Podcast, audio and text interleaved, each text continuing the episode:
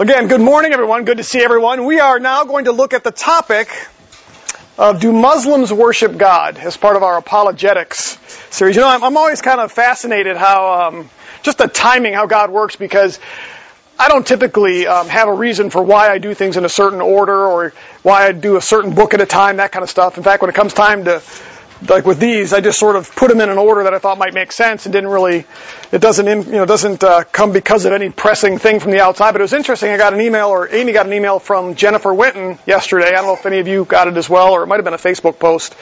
Um, and she shared about how, how Walker's doing in the hospital, but also about a Muslim woman that they've been able to make a, a sort of a friendship or a relationship with. She comes and she takes um, Walker to his treatments and stuff.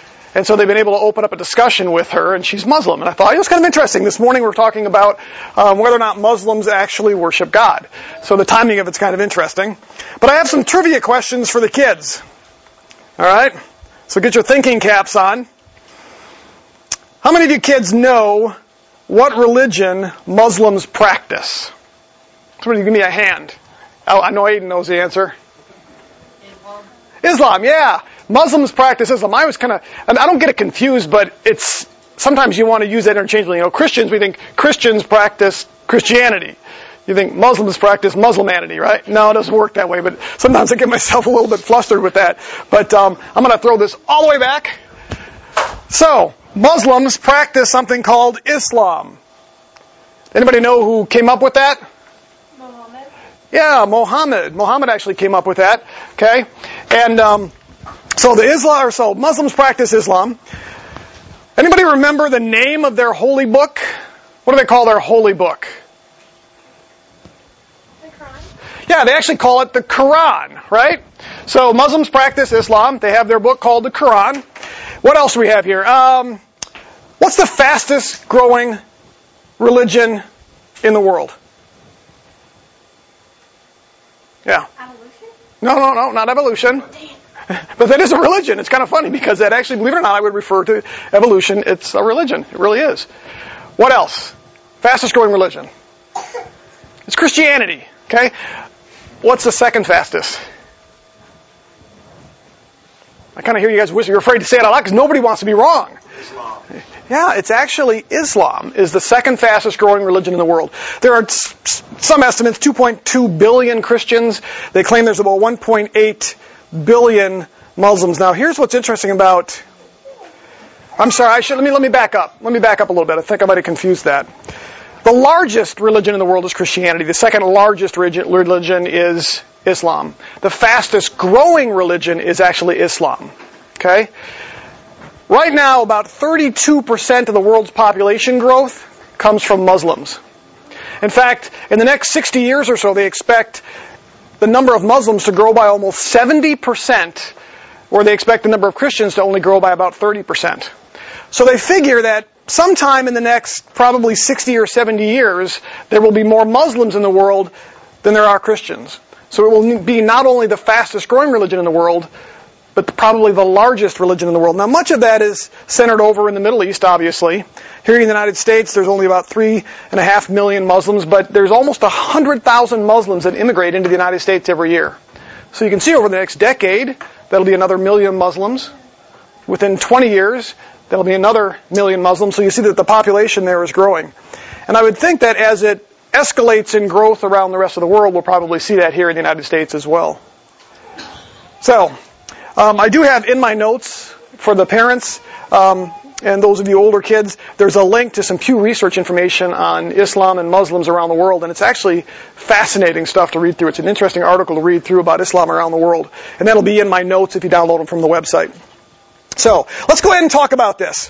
What is the challenge we face? We have to know the challenge that we're up against when it comes to Islam. Well, let's talk about this. Muslims claim to believe the same thing as many Christians. Okay? They say that they believe and they worship one true God. Anybody know what that means to worship one God? What's the big theological term we've bounced around the last couple of weeks? Anybody know what it is? Monotheism? means we believe in one God. Well, the Muslims claim to believe in one God. They believe Jesus was born to the Virgin Mary. They believe that he was a messenger of God. They believe that he was a good moral person and a wise teacher. And they even, they even believed that he performed miracles. So they have a certain amount of reverence for Jesus. They would say, yeah, we believe in Jesus. They also believe in Adam and Abraham and Moses, David and the prophets, just like we do. They believe in heaven and hell. And they ultimately believe that God judges people and determines where they end up. Now, what do they refer to God as? Anybody know? How do they, what do they call God? Allah. Yeah, they refer to him as Allah. Alright? Now, because of these claims made by the Muslims, many people, including many Christian denominations, actually believe that Muslims worship the same God as Jews and Christians. And so that's what I want to address today. Many believe that Judaism, Christianity, and Islam really ought to be grouped together as sort of one family. You all worship the same God is what they would claim. It's interesting. I come from a Catholic background, and um, this probably isn't going to mean much to you, but at times in the Catholics' past, they've had these councils, and there was one referred to as the Second Vatican Council, where they affirmed that Muslims, and this is directly from that statement, Muslims adore the one God, living and subsisting in himself, merciful and all powerful, the creator of heaven and earth, who has spoken to men. They take pains to submit wholeheartedly to even the inscrutable decrees, just as Abraham, with whom the faith of Islam takes pleasure in linking itself, submitted to God. Though they do not acknowledge Jesus as God, they revere him as a prophet. In other words, what they were saying is we should consider Islam just as we do Christianity. That they worship God, they love God, and they revere Jesus. There's a term that's been floated around for the last um, couple of years. Um, some of you may have heard it, some of you may not. Anybody familiar with the term insider movement or the phrase insider movement? No? Dave kind of did. There's a term right now, or a phrase, insider movement, that refers to um, a way of evangelizing or a way of reaching Muslims. It makes sense that since Islam is the fastest growing religion in the world and the second largest um, religion or group of religious folks, that Christian churches and Christians would look at them for evangelism, correct? I mean, it just makes sense. They're part of the world. Um, so they've come up, uh, and I say they meaning many missionary organizations and churches and whatnot, have come up with a way that they think is an effective way to minister to Muslims. I'm going to share some of the things with you. And this is important for us here because it's something we're going to face. It's an approach that refer, or the approach to evangelism that seeks to make the gospel attractive to Muslims. What can we do that'll make it easier for us to share the gospel with Muslims by eliminating offensive aspects of the gospel? making it socially and culturally acceptable and easy to accept. That's the focus of the insider movement. How do we make it easy for Muslims to accept Christ? In fact, this form of evangelism actually dominates many of the U.S. missionary organizations today. It's the primary method of evangelism for many of the U.S. missionary organizations that, mission, that um, evangelize Muslims. Let me give you some examples of what they do. Since referring to Jesus as the Son of God is actually offensive to Muslims, they avoid that term. Insiders claim we should refrain from referring to Jesus as the Son of God because it offends Muslims. The other thing they do is the Quran is actually given not just high regard by proponents of the insider movement, but it's considered partially inspired. Many missionary organizations now say, well, the Quran's not the Word of God, but it is partially inspired by Him. And the reason they do that is not to offend the Muslims. Oftentimes in these missionary organizations, they'll refer to Jesus as a prophet. Well, he is. But they sort of limit their use of, or their, their phrases on how they refer to Jesus. Rather than referring to him as the Son of God, they refer to him as a prophet and it's because that's the way the Muslims refer to Jesus. In addition to that, converts from Islam to Christ are encouraged to continue practicing many, if not all, of the traditions of Islam. They still refer to themselves as Muslims In fact, they refer to themselves oftentimes as Muslim followers of Jesus or Muslim Christians. They claim to be both Muslims and Christian. Now the problem with that is Muslim is not a nationality. I can call myself an American Christian. Okay? Muslim is a religious designation. You cannot call yourself a Hindu Christian. You cannot call yourself a Buddhist Christian. You cannot call yourself a New Age Christian. Likewise, you can't say that I'm both Muslim and Christian because they are diametrically opposed, and that's what we're going to look at today. Now, why do I, why do I bring this up? We've got two fronts that we sort of are, are looking at right now. One is as you interact with Muslims, and we will begin to interact more and more with Muslims as the, as the population grows here in the United States. A great example would be Walker down at Children's. What's that? Or at Walmart. Okay? There's a large Somalia population up in this area of the city. Okay? So that's one front where we need to understand what they think and what they believe and how it differs from Christianity so that we can talk with them, right? But then there's another front where even within the Christian church, there are many who are saying, well, they they worship the same God we do, and we should allow them to continue being Muslims, and we should we should encourage them by avoiding certain offensive things that the Bible says, and the certain things about Jesus. We should just avoid those things because it'll help us to witness the gospel to them. And oh, by the way, we will not offend them by not by referring to the Quran as not a holy book, and all the, so we have that front as well. In fact, there are some, there, and you might have heard the term, but um, some throw, throw it around, Chrislam combination of Christianity and Islam. Um, there are many Christian churches that believe we should partner with Islam organizations. So that's kind of what we're up against. Okay?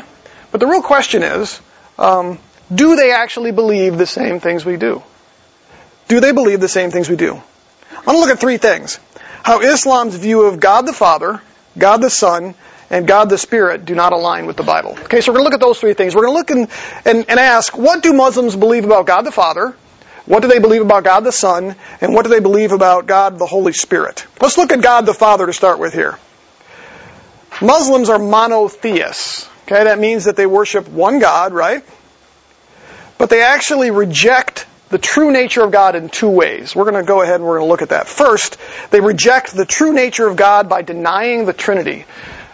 Islam does not believe in a Trinity. Muslims do not believe in the Trinity. Who wants to help me out? What is the Trinity? Somebody other than Aiden, because I know Aiden knows all the answers to that. Yeah. Yeah. Yeah, when we look at God, we refer to God as being one God in three persons. Okay? Now, I know it's a hard thing to get our head wrapped around. How can it be three God or one God in three persons? Um, there's some great diagrams out there that we could sort of look at, but the best way to think about it is one God is referring really to the uniqueness of God as, as separate from the pagan culture. The pagan culture that the Bible was, was sort of written in at that time, whether it was Old Testament or New, was this polytheistic environment where they had all these different gods. Okay? And those gods were oftentimes more like man than they were a real God. They would fight and they would battle and they would, they would have relationships with people and all kinds of, even Greek mythology, you know, they'd have half gods who were the products of, of humans and gods had made it and all kinds of weirdness, right? So when, when the Bible talks about God as being one God in three persons, what it means is that God is actually made up of Jesus as a real person, the Holy Spirit as a real person, he's got a personality and, and that, and then God as a real person. But they function as one in many respects. They have the same mind, the same will, the same desires, the same goals. And they're totally unique from any other God that's ever been imagined, okay? So the, the um, Muslims actually reject that, okay? Let's look at one. Um, just to help us understand what the Bible says. Deuteronomy chapter 6 verse 4. Somebody Go ahead and turn, all of you turn to Deuteronomy 6, verse 4. We'll see what the Bible says.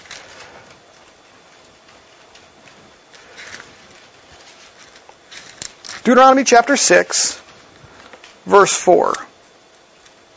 Does anybody want to read that for me? Can I get a volunteer? Yeah, go ahead. Listen, Israel, the Lord our God, the Lord is one. Want to read through verse 5 as well? Love the Lord your God with all your soul, and with all your strength.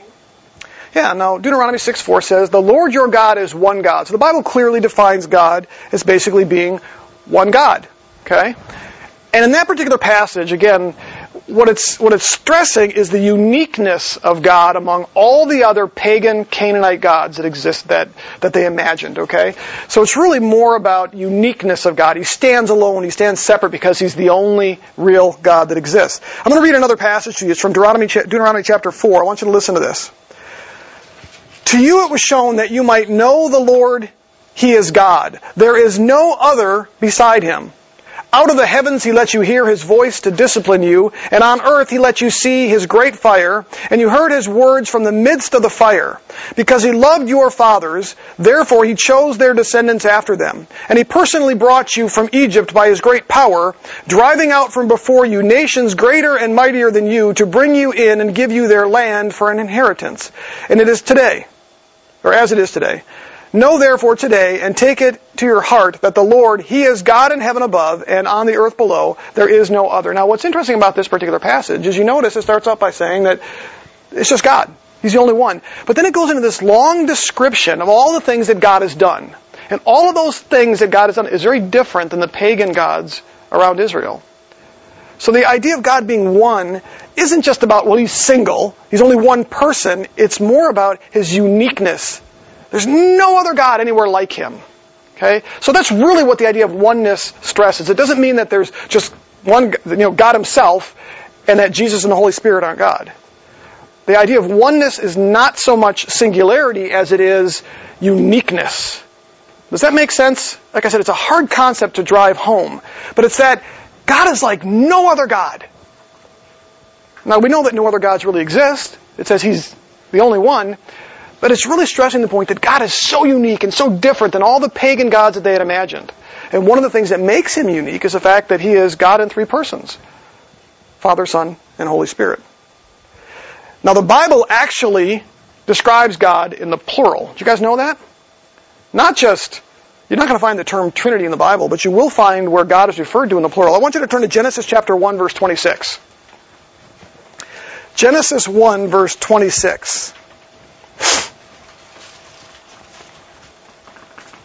Somebody want to read that for me as well? Who wants to read that for me? Katie? No. No? Anybody? Yeah, go ahead and read it for me.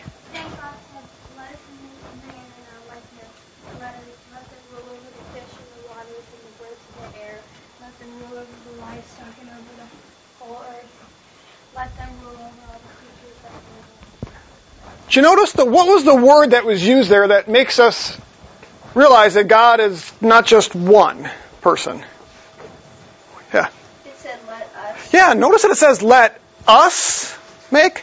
Also, the thing you can't see is that in the Hebrew, the word for make there is actually plural. In English, we kind of we don't always see that because um, you know I make, they make. It's the same word make, right? We, and what determines whether it's plural is the pronoun I or we make, right? In Hebrew, the word make actually has a form to it that tells you it's plural. So God is referred to, when God refers to making mankind, He says, let us do it. Well, who do you suppose the us is there?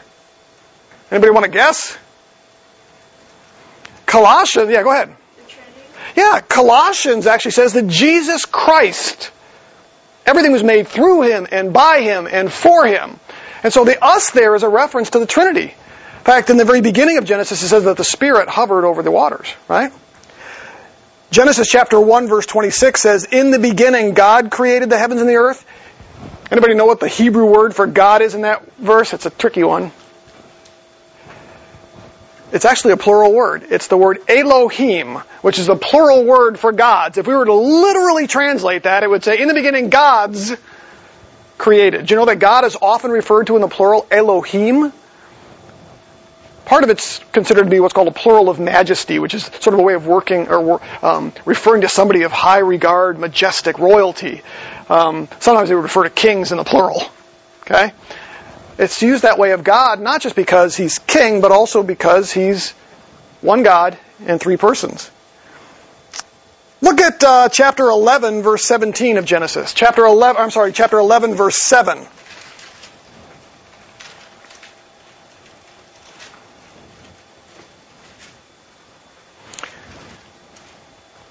Genesis 11, verse 7. Somebody read that for me.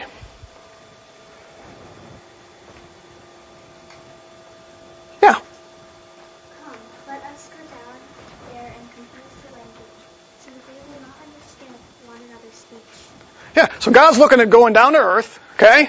And what does he say? Come let us, plural. Now, how many of you have seen that before? Anybody?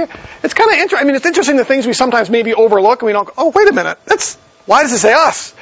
It's a reference to the Trinity. It's a reference to God being one in three. So, the, so there's other passages like Isaiah chapter 6 where this is actually interesting. I'm going to just read this to you. Genesis 6 verses 8 through 9 says this. Then I heard the voice of the Lord saying, Whom shall I send? And then it changes, Who will go for us?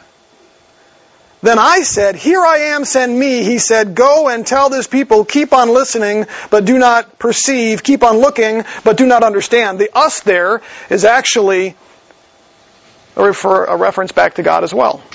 So in the one verse, God refers to himself in the singular and the plural both. Who do you suppose the singular is? More specifically, God the Father. That's the I. The us is a reference to the group. Do you ever think about God up in heaven as he thinks about what he's doing? Think about this as he's sitting up in heaven and he's looking down at this void and he's ready to make all of creation. You think he had a discussion with Jesus and the Holy Spirit?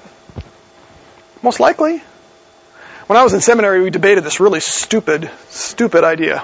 It's called Lapsarianism. Lapsarianism is a stupid theological term to describe the order that God thought about things before he did them. And there are things called supralapsarianism and superlapsarianism, and then there's just lapsarianism. It all has to do about what order God thought about things and what kind of discussion he had with Jesus and the Holy Spirit before he did it. You know why it's a stupid discussion? Because we don't know. But that's what seminarians and theologians do. They come up with things to discuss that take up lots of their time sometimes, and there's no good solid answers for it. But and congressmen too, it's a lot like that, yeah. So, what's what's my point in this? Well, my point is that it's pretty clear that the Bible describes God in the plural. It describes God as being three in one, and we'll look at next week Jesus being God. And that proposes a very interesting challenge to us because if Islam says God is not one God in three persons, if Islam says, no, it's just God the Father, He's the only God, Jesus is not God, then we have a problem, don't we? Because we don't believe the same things they do. They deny at least one aspect of God the Father. Now, there's a second area that they basically reject the nature of God, the true nature of Him. And this one I think is almost as important. They actually deny the personal, relational nature of God. You guys remember that they refer to God as Allah. The thing we may not know, or you may not know, is that Allah wasn't invented, the name wasn't invented by Muhammad. Allah was actually the name of a pagan god that was worshipped at Mecca long before Muhammad actually borrowed the term. And what's interesting about this God is this God was very distant, somewhat cruel, could not interact with human beings. Allah of the Quran is actually very similar to that. He's a distant God who reveals his will, but he doesn't reveal much else about himself. He's impersonal. He's too holy to have a relationship with human beings. Does that sound like the God of our Bible? What's interesting is that that's often the way pagan gods are. Is there these mean, overbearing um, puppet masters in some respects? You know, look at the Greek gods. How many of you have ever studied Greek mythology? You know, you have Zeus and all these weird gods and stuff, and they're angry and sinful and all that, but they're also somewhat very distant with with human beings in some respects. The God of the Bible is very different than that. The God of the Bible is a very personal God. He's full of love for us. He can't just be known, but he desires for us to know him, does he not? Somebody turn to Jeremiah 23. Jeremiah 23.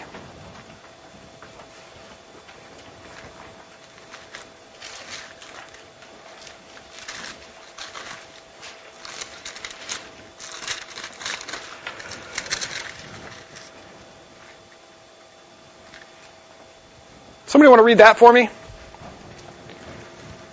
Yeah. Go ahead and read it out loud for us. The days are coming, the Lord's declaration, when it will no longer be said, As the Lord lives, who brought the Israelites from the land of Egypt. Is that Jeremiah 23 7? Yeah? Oh, it is? Okay. I might have given you the wrong, the wrong citation, but let me read this for you. I will give him a heart to know me, for I am the Lord, and they will be my people. And I will be their God, for they will return to me with their whole heart. Jeremiah um, reminds us that God wants to give us a heart to actually know Him, to be in a relationship with Him. I'm going to read from John chapter 1 verse 4, or John chapter, I'm sorry, 1 John chapter 4. Go ahead and turn there with me. 1 John 4. I'm going to read a fairly long passage here, and I want you to pay attention to something. As I read this passage, I want you to reflect on how many times God love for us is actually mentioned. And that we abide in Him, is that His Spirit fellowships with us. 1 John chapter 4, verses 7 through 9. Beloved, let us love one another, for love is from God. And everyone who loves is born of God and knows God. The one who does not love does not know God, for God is love. By this, the love of God is manifested in us, that God has sent His only begotten Son into the world so that we might live through Him. In this, um, in this is love. Not that we loved God, but that He loved us and sent His Son to be the propitiation for our sins. Beloved, if God so loved us, we also ought to love one another. No one has seen God at any time. If we love one another, God abides in us, and His love is perfected in us. By this we know that we abide in Him and He in us, because He has given us His Spirit. We have seen and testified that the Father has sent the Son to be the Savior of the world. Whoever confesses that Jesus is the Son of God, God abides in him and he in God. We have come to know and have believed the love which God has for us. God is love, and the one who abides in love abides in God, and God abides in him. By this, love is perfected within us, so that we may have confidence in the day of judgment, because as he is, so also we are in this world. Therefore, or there is no fear in love, but perfect love casts out fear, because fear involves punishment, and the one who fears is not perfected in love. We love because he first loved us. Don't you catch that? How many times does that passage tell us that God loves us, that he abides in us, that we abide in him, that his spirit has been given to us, that he sent his son Jesus to save the world? Does that sound like a distant God who doesn't want anything to do with human beings? No. What's interesting is the Quran sort of teaches that God, that Allah has to sort of remain somewhat separate from human beings. But what Christianity teaches is that God is a God who is desirous to interact with us. He wants to fellowship with us. He took his son, actually had him suspend some of his attributes of deity, come to earth as a human being, indwell human flesh, walk on this earth for 30 some odd years, interacting with sinful people like us, all because he desires to fix the broken relationship that we have with him. Does that sound like a God that's personal? Yeah, absolutely. And one of the problems with Islam is that it teaches that no, God is rather distant. He doesn't really want to interact with us. He's not really interested in that personal relationship. Total opposite. In fact, the reason we exist is because God is a relational being. And in order for God to be a relational being, guess what he had to do? He created somebody to have a relationship with, and that happens to be us. And what's interesting about that is he knew darn well that when he did that, we would fall, we would stumble, and it would cost him a horrific price to fix that relationship so that he could be in fellowship with us. Okay? So, I've just mentioned two things here. There's a lot of other differences between Allah and the God of the Bible. But two of the most significant ones, I think, here are that they deny his true nature, who he really is, one God in three persons, but then they also deny the fact that he's a personal God. There's no need to have a personal relationship with him. It's more a sort of a master-slave relationship. He sets the rules, and as long as you obey the rules, you're okay. But really, you don't interact. You know, I mean, to use a crude example, You know, I just recently watched the story about a, a black preacher from back in the was it 17 or 18, 1700s. Um, I don't remember what his name was, but he was a, a famous black preacher. He was manipulated to preach to black slaves to get them to submit to their masters. Um, and then he ultimately rose up and killed a bunch of white folks in kind of a rebellion. Um, Nate, what was his name? Ah, I can't remember off the top of my head. But anyway, um, just kind of watching this and seeing how the slaves were treated. You know, some families allowed slaves into their homes, but many did not. They had to be out in the barns or sleep where they slept. They had to be maintain this distance. You know, slaves, when you would walk up to them, they would have to drop their eyes down and look at the ground because they weren't considered equals. You know, God doesn't expect us to drop our eyes and look at the ground. Now we walk into His presence. You look at Isaiah. You know, walks in. What does he do? You know, on the ground. But when we interacted with Jesus Christ as He was here, didn't expect that. You know, in fact, a great example of that is He washes Peter's feet. You know, stinky, dirty feet. God is a God who wants to interact and have fellowship with us. That is not the God of Islam. Okay? So do they worship the same God we do? No. Not according to that. Let's look at the second area. What do they believe about Jesus? We've already talked about this a little bit. Kids, how did we how do the how do the Muslims refer to Jesus again based on what we've said already? They don't refer to him as the Son of God. What do they call him? Yeah, they refer to him as a prophet. You know, so they have a certain amount of respect for him. He's a good, wise teacher. And yeah, they believe in him, meaning they think he was a real individual. But just like with God, there are two critical areas where they ultimately reject who he is. The first one is they reject the deity of Christ. Anybody want to tell me what that word deity means? Is it like a? Well, they use it to refer to fake gods, yeah. But deity actually just is a reference to God. So when I say that they deny or they reject the deity of Christ, what I'm saying is that they don't believe Jesus is God. Remember, they don't like, in fact, they're offended if you refer to Jesus as the Son of God. It's an offensive term. So they reject the deity of Christ. Um, next week we're going to spend a lot more time on this. Next week's topic is actually, was Jesus God? And we're going to spend a lot of time, I think there's seven or eight proofs that I'll give you that show that Jesus is exactly what he said. But we're going to only look at three. They're a little bit different than the ones from next week.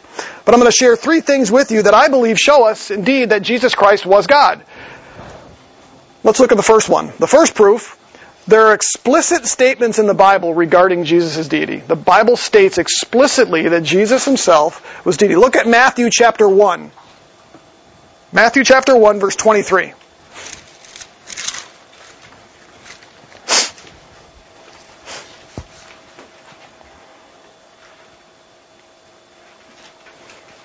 Matthew chapter 1 verse 23 says this, Behold, the virgin shall be with child, and she shall bear a son, and they shall call his name Emmanuel. Before you read on, what does Emmanuel mean, guys? God is with us. Yeah, God is with us. Well, who's the God it's referring to there?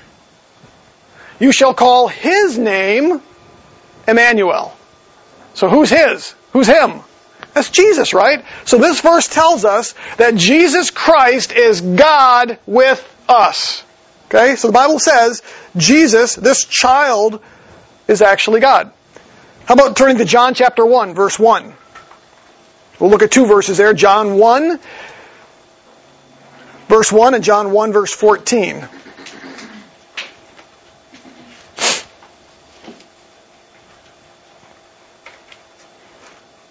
Let me read verse 1 for you.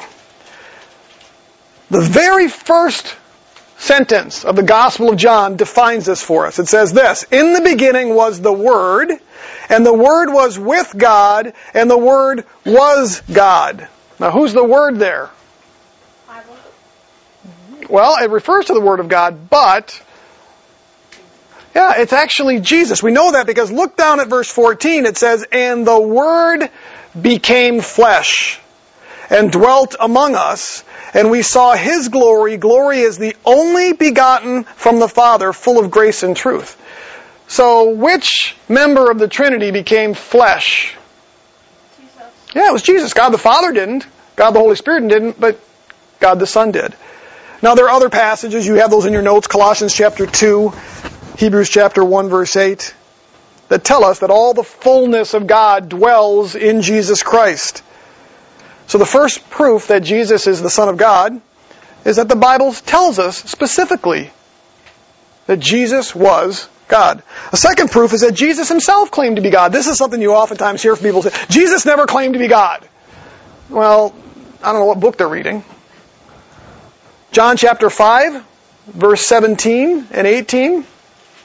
Go ahead and turn there. John chapter 5, verses 17 through 18.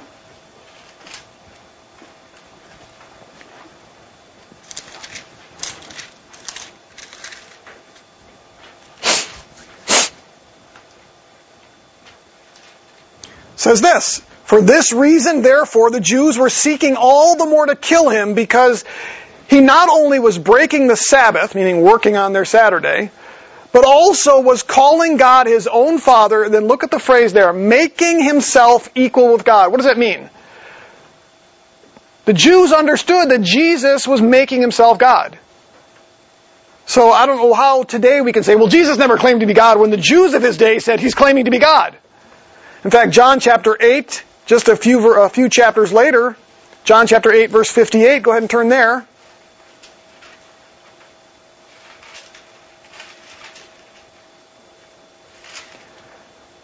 Jesus said, Truly, truly, I say to you, before Abraham was born, I am. Why is that important?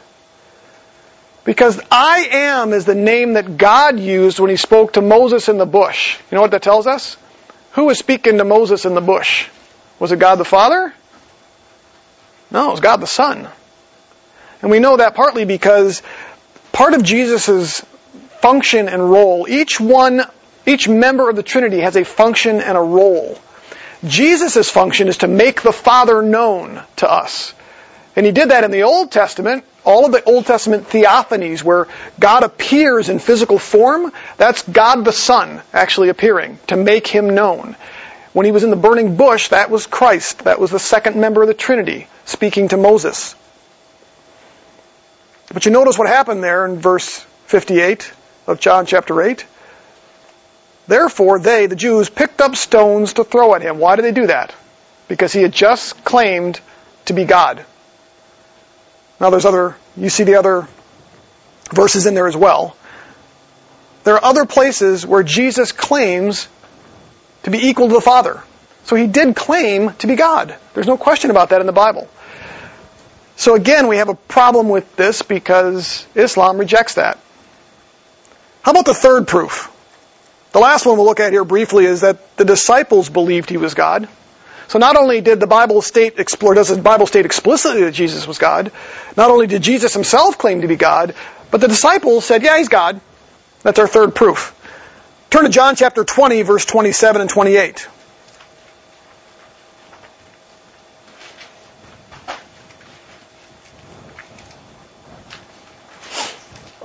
John chapter 20, verse 27 and 28. We have the story of Thomas. Who wants to read that one for me? Anybody want to read that little story of Thomas there for me? Verses 27 and 28. Yeah, Katie. Real loud. Then he said to Thomas, Put your finger here, see my hands. Reach out your hand and put it into my side. Stop doubting and believe. Thomas said to him, My Lord and my God.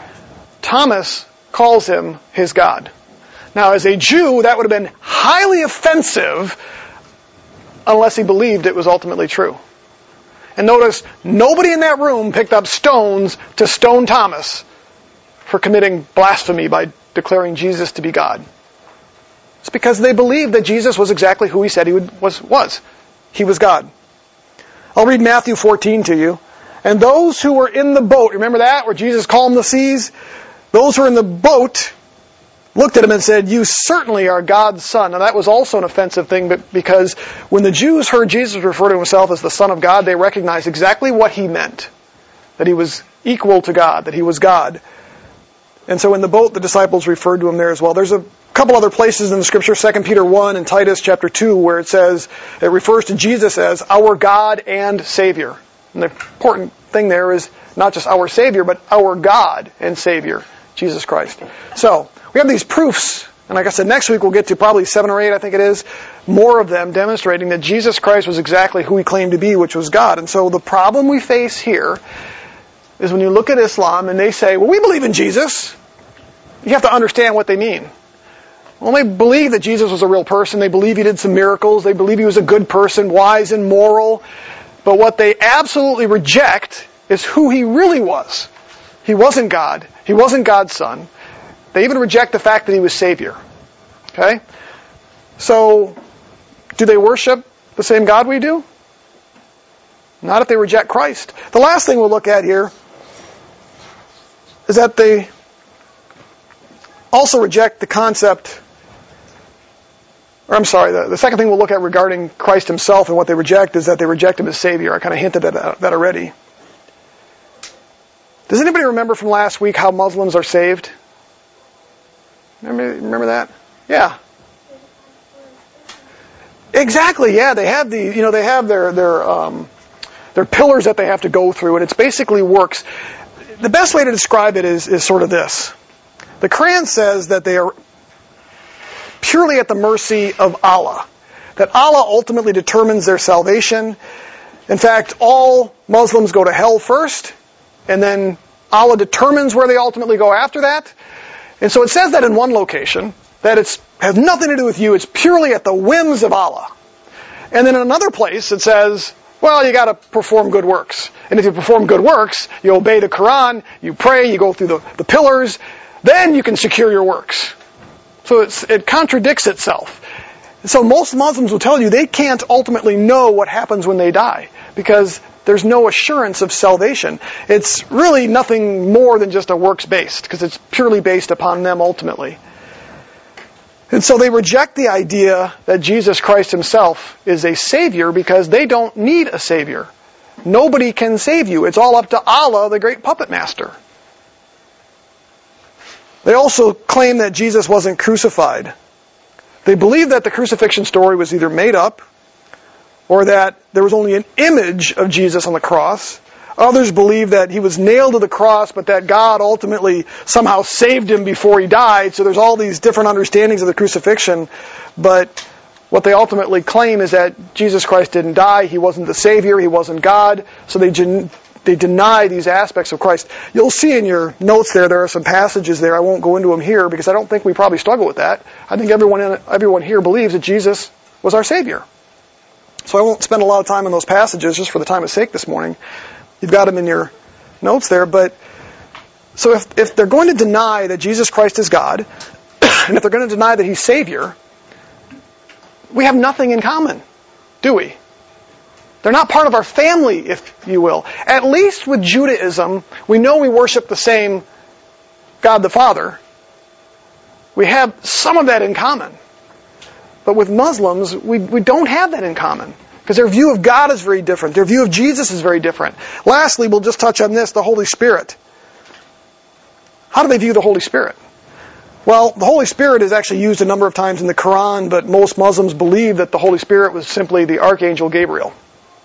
Not part of the Trinity, not God, was just simply an angel. So they deny the deity of the Holy Spirit as well. They do not believe that he was God. I'm going to give you three proofs why the Holy Spirit is God as well. If you look at Matthew chapter 28, verse 19, Matthew 28, verse 19, the biggest proof of the Holy Spirit being God is the way that the Bible couples God the Father, God the Son, and the Holy Spirit together as a group. If you look at Matthew chapter 28, verse 19, anybody remember what we refer to this verse as? The great what? Remember? Call it the Great Commission. Okay?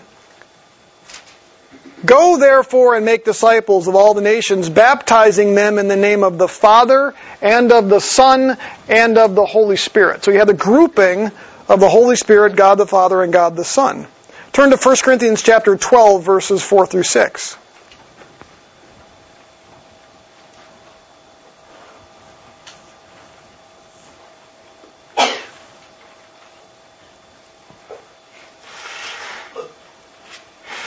We see the same grouping of Father, Son, and Holy Spirit in 1 Corinthians chapter 12, verses 4 through 6. Listen to this. Now there are varieties of gifts, but the same Spirit. And there are varieties of ministries and the same Lord, that's Christ. And there are varieties of effects, but the same God who works all things in all persons. So in that one verse again, we have the Holy Spirit operating with the Lord, which is Christ operating, and then God the Father operating. Again, you have the Holy Spirit put into the same group. And you find this throughout the scriptures. You'll see there's some other passages there in your notes where you'll find that, again, it's fairly frequent that the Holy Spirit is mentioned alongside God the Father and God the Son. That's the first proof that the Holy Spirit is God. A second proof is that they're often spoken of interchangeably in the Bible. I'm going to just read you some of these things again for, for time's sake. Hebrews chapter 10 verses 15 and 17. Listen to this. And the Holy Spirit also testifies to us for after saying, this is the covenant that I will make with them after those days, says the Lord. I will put my laws upon their heart, and on their mind I will write on them. He then says, and their sins and their lawless deeds I will remember no more. Did you catch that? It says that the Holy Spirit testifies to us. The Holy Spirit says these things. But then the text actually says that it's the Lord speaking. Does that make sense? That only makes sense if the Holy Spirit is God. And so what you'll find is that oftentimes in the Old Testament and the New, the word Holy Spirit and God will be interchangeable. Okay? Meaning that the Holy Spirit is God. In other words, the, the, um, when the Holy Spirit speaks on behalf of God the Father and God the Son, it's because He's part of the Trinity. Peter, a little bit later, uh, chapter uh, five, of, uh, chapter five of Acts, says this: Ananias, why has Satan filled your heart to lie to the Holy Spirit and to keep back some of the price of the land? Remember that story? Ananias, he saw all the disciples selling all their stuff, and he thought, "Man, I can get in good with these folks. So I'll, I'll sell a little bit of my land and tell them I sold it all." And he goes and he presents it to the disciples, and he looks good. But Peter and the rest knew exactly what was going on. And so Peter looks at Ananias and he says, Why'd you lie to the Holy Spirit? But if you read on, it says in verse 4, While it remained unsold, did it not remain your own? And after it was sold, was it not under your control? Why is it that you have conceived this deed in your heart? You have not lied to men, but to who? Notice he says there, lied to God. Well, if he's lying to the Holy Spirit, but then he says, well, you're lying to God. What does that make the Holy Spirit? One and the same. I won't go through the rest of those verses there. Again, you have them in your notes. But the Holy Spirit is used interchangeably with God in the New Testament and in the Old Testament. The last proof I'll mention here is that the Holy Spirit speaks and acts as God. Okay, he speaks and he acts as God. Listen to Acts chapter 13, verses 2 through 4. While they were ministering, that's the apostles, while they were ministering to the Lord and fasting, the Holy Spirit said, Set apart from me Barnabas and Saul for the work which I have called them. Then, when they had fasted and prayed and, and laid their hands on them, they sent them away. So being sent out by the Holy Spirit, they went down to Seleucia, and there they sailed to Cyprus. Later in Acts chapter 20, says, Be on your guard for yourselves and for all the flock among which the Holy Spirit has made you overseers to shepherd the church of God, which he purchased with his own blood. One last verse, Acts chapter 16. They passed through two different regions, having been forbidden by the Holy Spirit to speak the word in Asia. And after they came to um, Mysia, they were trying to get into Bithynia, and the Spirit of Jesus did not permit them. Did you notice there the Spirit of Jesus is linked to the Spirit, the Holy Spirit? But in each one of these verses, the Holy Spirit is acting as God, directing the disciples, preventing them from doing certain things, encouraging them to do something else. And so we have the Holy Spirit acting on behalf of God. So again, just a handful of proofs here. The Bible makes it really clear that the Holy Spirit is God. There's no question about that. So the Muslims' view of the Holy Spirit as being nothing more than Gabriel, not being part of God, is in direct contrast to what the Bible says. So, what do we have here? The Muslims will claim that they believe in God, will claim that they believe in Jesus. We have some Christian organizations now that are saying, yeah, they, you know, they, they worship the same God we do, and they have a high regard for Jesus, and their Quran is partially inspired, maybe not as as inspired as the Bible, but Muhammad was a good person and he was a prophet, and so the Quran, there's some good things in the Quran. In fact, they refer to Isa in the Quran, which is Jesus. Okay, a very different Jesus than what we have in the Bible. So when you really look at the evidence, when you know the truth, Islam is not the same as Christianity. It's very, very different. Now, what does that allow us to do? Well, if we understand that, um, it makes us better ministers, for one. Helps us understand where they're coming from, what they understand. So we're when we engage in a conversation with a Muslim and he says, I worship God too, you know that it's not the same God that we worship. Okay? When they say, well, we believe in Jesus, he was a great prophet, and you nod your head and say, yeah, he was a great prophet, you have to understand what they mean by that, and that it's not the same Jesus we actually worship here. So the question is, how can we actually engage with them? We can use some of this information, I think, to have conversation with them. I've got some examples there of how you might talk to them under knowing how to respond. That's mostly, I don't intend to, you know, to go through this in great depth, usually with us, but um, they're there for you to debate and dialogue, but I'll at least touch just on one of them briefly here. What if a Muslim says to you, um, or somebody says to you, not necessarily a Muslim, that, well, Muslims worship God, it's the same God, but it's just somebody by a different name. They just refer to him as Allah, we refer to him as somebody else. Well, what might you actually do with that? Well, some of the things that we pointed out here, you might do something like this. Well, yeah, Muslims share some of the same values or some of the same beliefs that Christians do, but Allah is very different from the God that I worship, the God of the Bible. The Bible teaches that God is one God in three persons. The Muslims don't believe that. I believe that Jesus is God. I believe that the Holy Spirit is God. So I believe that God is one God in three persons. And you have some scripture passages there that you can actually quote with them. So you can say, well, yeah, they say they worship God, but it's not the same God that I worship because they deny who my God really is. You might also then say, well, another way that Allah differs from God of the Bible is that my God is very relational. He loves us. He interacts with us. He sent His Son to die for us. He desperately desires a relationship, a personal relationship with me. And that's linked directly to my salvation. Allah isn't that way.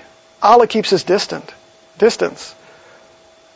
So consider some of those things. Look at the other examples there. Like I said, I encourage you to maybe even go through the dialogues, create your own dialogues, ask the same, you know, ask your yourselves questions.